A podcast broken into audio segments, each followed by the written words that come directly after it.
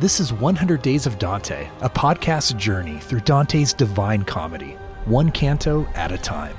Join us online at 100daysofdante.com. Let's read together.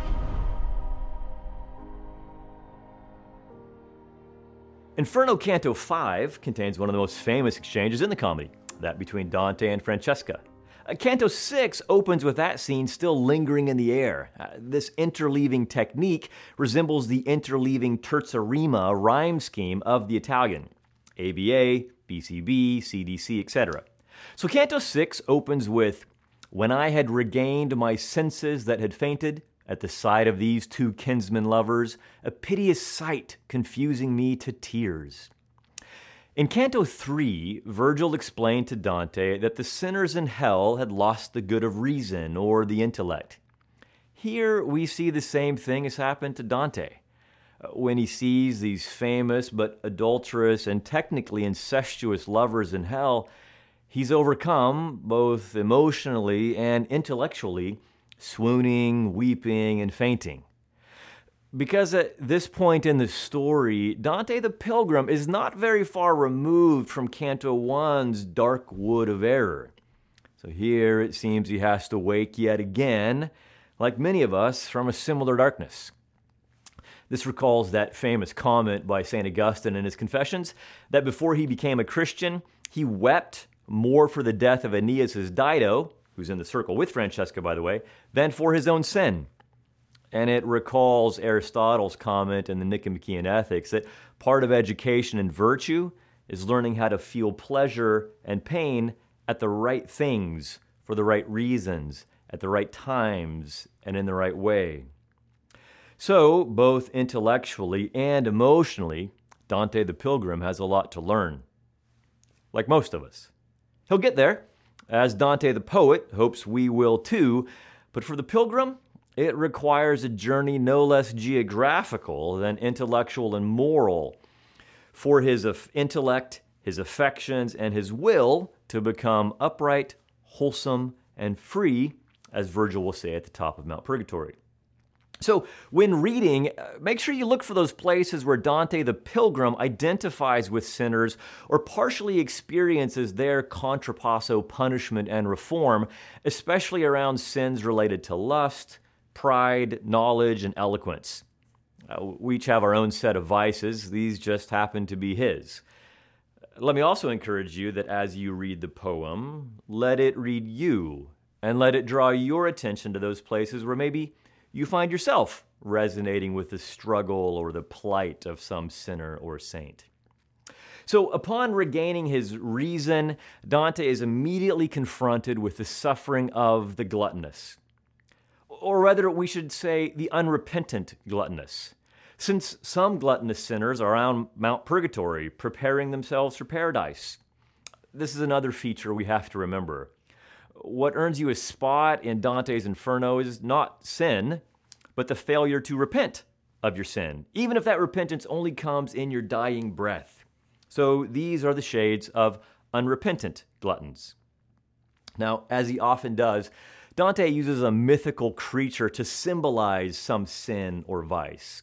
Here, it's the three headed dog like Cerberus, well known from Ovid, Virgil, stories of Heracles, and of course, for some, Harry Potter.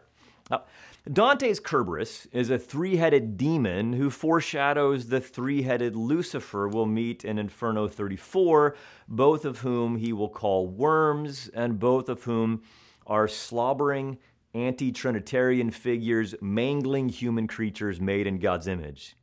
And both are images of the sinners they torment.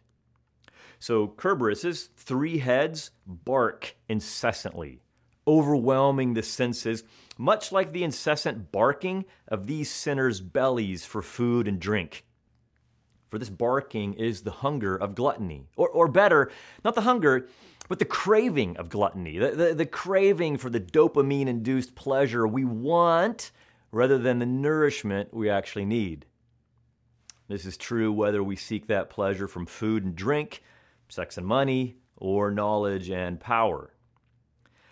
Also, like Cerberus, intemperate humans are often happy to have our barking cravings satiated with almost anything. So here, Cerberus's baying mouths are momentarily stopped when Virgil chucks handfuls of muck and mud into them. Uh, in Book 6 of the Aeneid, Virgil has the Sibyl sop Cerberus with honeyed cakes.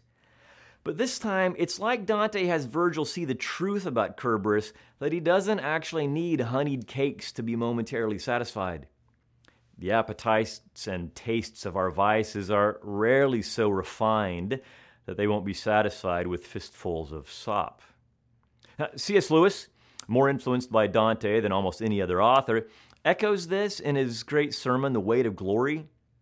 He writes, It would seem that our Lord finds our desires not too strong, but too weak. We are half hearted creatures fooling about with drink and sex and ambition when infinite joy is offered us. Like an ignorant child who wants to go on making mud pies in a slum because he cannot imagine what is meant by the offer of a holiday at the sea. We are far too easily pleased, Lewis says. That lesson is reinforced time and again in the comedy, clearly seen here in Cerberus's gluttonous satisfaction eating Virgilian mud pies. So, whether our vice is gluttony, envy, avarice, or lust, it is too often satisfied with whatever we can find to eat, whatever weaker person we can devour, whatever widget we can acquire as consumers, or whatever bit of flesh our lust can feed on. But note the result.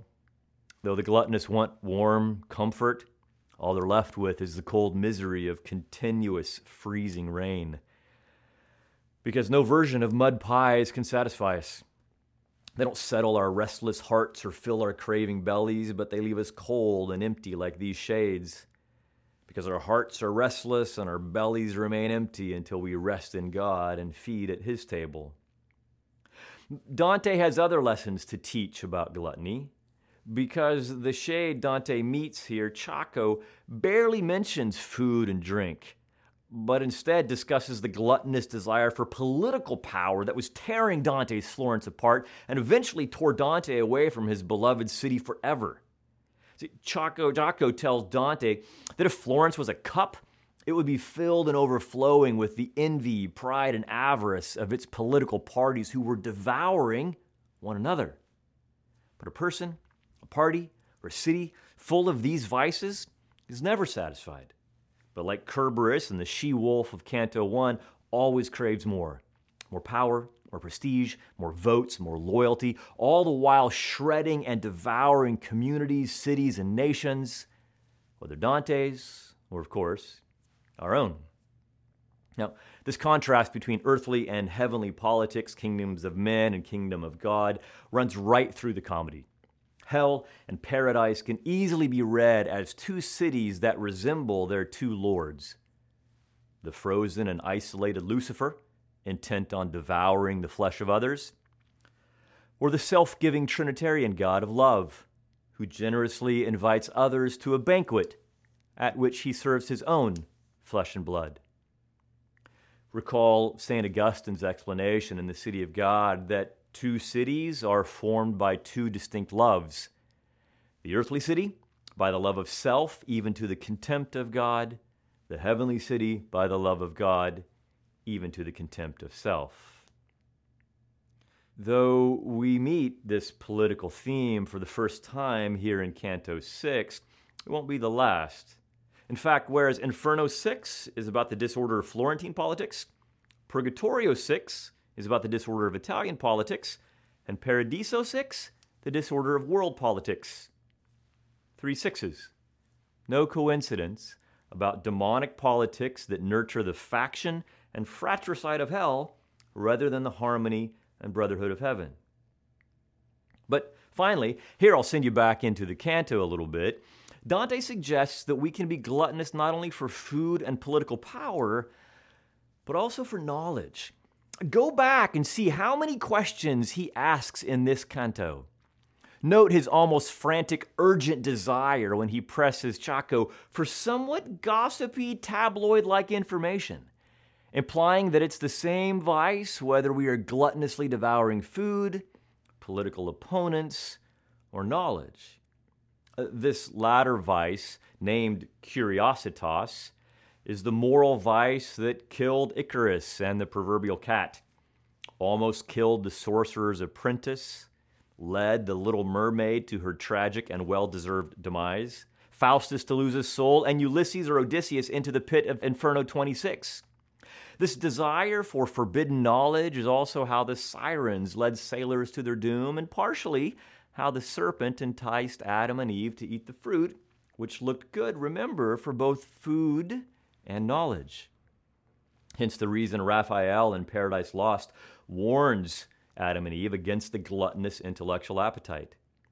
So, while Dante the Pilgrim doesn't necessarily possess a gluttonous desire for food or political power, he may, like some others of us, possess a gluttonous lust for knowledge of secret information. So, in this canto, Inferno 6, like so many others, Dante the poet tries to tutor our intellect and our affections. Our intellect, when he helps us see that gluttony is a capacious vice associated with a compulsive desire to consume food that misshapes our bodies political power that misshapes our communities, and information that misshapes our souls. And our affections by associating this vice with the repulsive figures of Kerberos and ultimately Lucifer, and by revealing that the reward of that insatiable vice of gluttony is mud pies, cold rain, and eternal emptiness. Contrasted, of course, with the living water, warm bread, and nourishing wine freely offered at our Lord's table. These are lessons that we, like Dante the Pilgrim, have to learn again and again on our respective journeys from the dark woods to the heavenly light. Thank you for reading Dante's Divine Comedy with us. Continue the journey at 100daysofdante.com. 100 Days of Dante is brought to you by the Baylor University Honors College with support from the Torrey Honors College at Biola University, the Templeton Honors College at Eastern University, the University of Dallas, Whitworth University, and Gonzaga University in Florence.